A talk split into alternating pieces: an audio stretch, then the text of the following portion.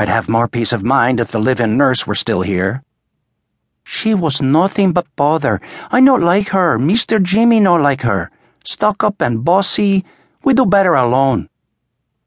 In the dining room, visible through open double doors, a man sitting at the table speaks softly with the housekeeper, a short, round faced Mexican woman dressed in black, her hair cinched in a hard bun. The man is slight and bald, with a pinched face and the tiny eyes of a mouse. He wears a pinstriped suit that suggests he's on his way to something important.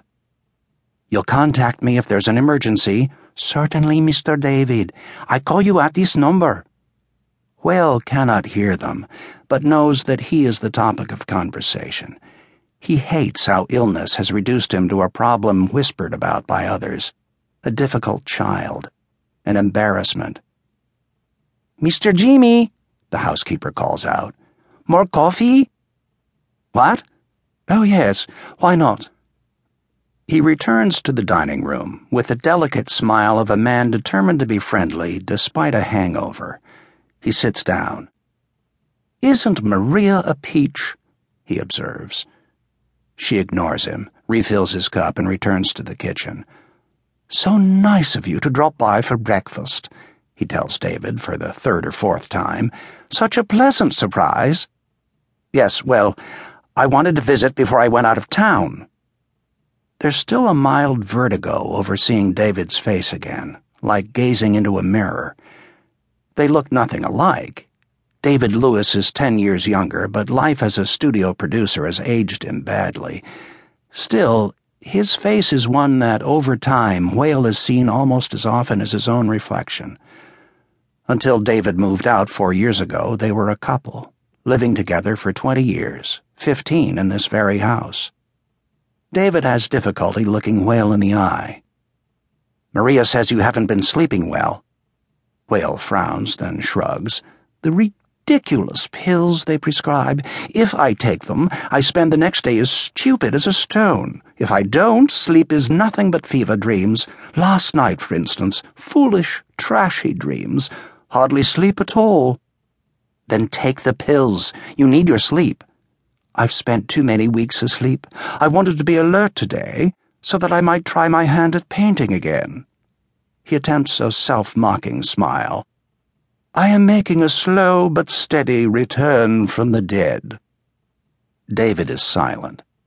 Never comfortable with the physical, he is disturbed by talk of misery almost as much as talk of sex. Whale happily changes the subject.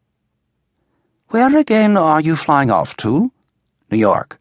Oh, yes, I remember. For how long?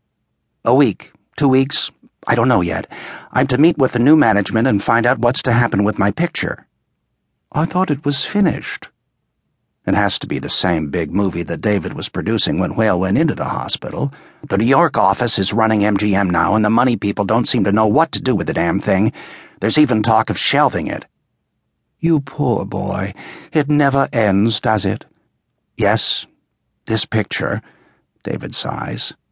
It was to be my golden opportunity, my name above the title as producer. He disappears into his own troubles. But it's been an endless nightmare. First the script, then the weather, then Clift's car wreck last year. We were shut down for months, and when Clift returned, just awful. He was still handsome, but craggy rather than boyish, as if the hospital aged him ten years.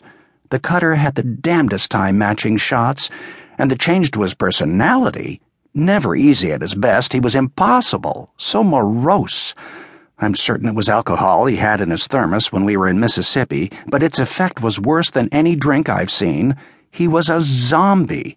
When we tried to talk sense to him, Miss Taylor always jumped to his defense, playing the protective big sister. It's a miracle we finished. And now that Dore Schary is out and the studio has no head. Whale tries to listen. It's the sort of thing he thought he wanted to hear news from the Rialto. But he has difficulty even following David. The mention of someone else in a hospital throws him. And when he hears Clift, he pictures Clifton Webb, whose looks wouldn't be affected one way or another by a car crash.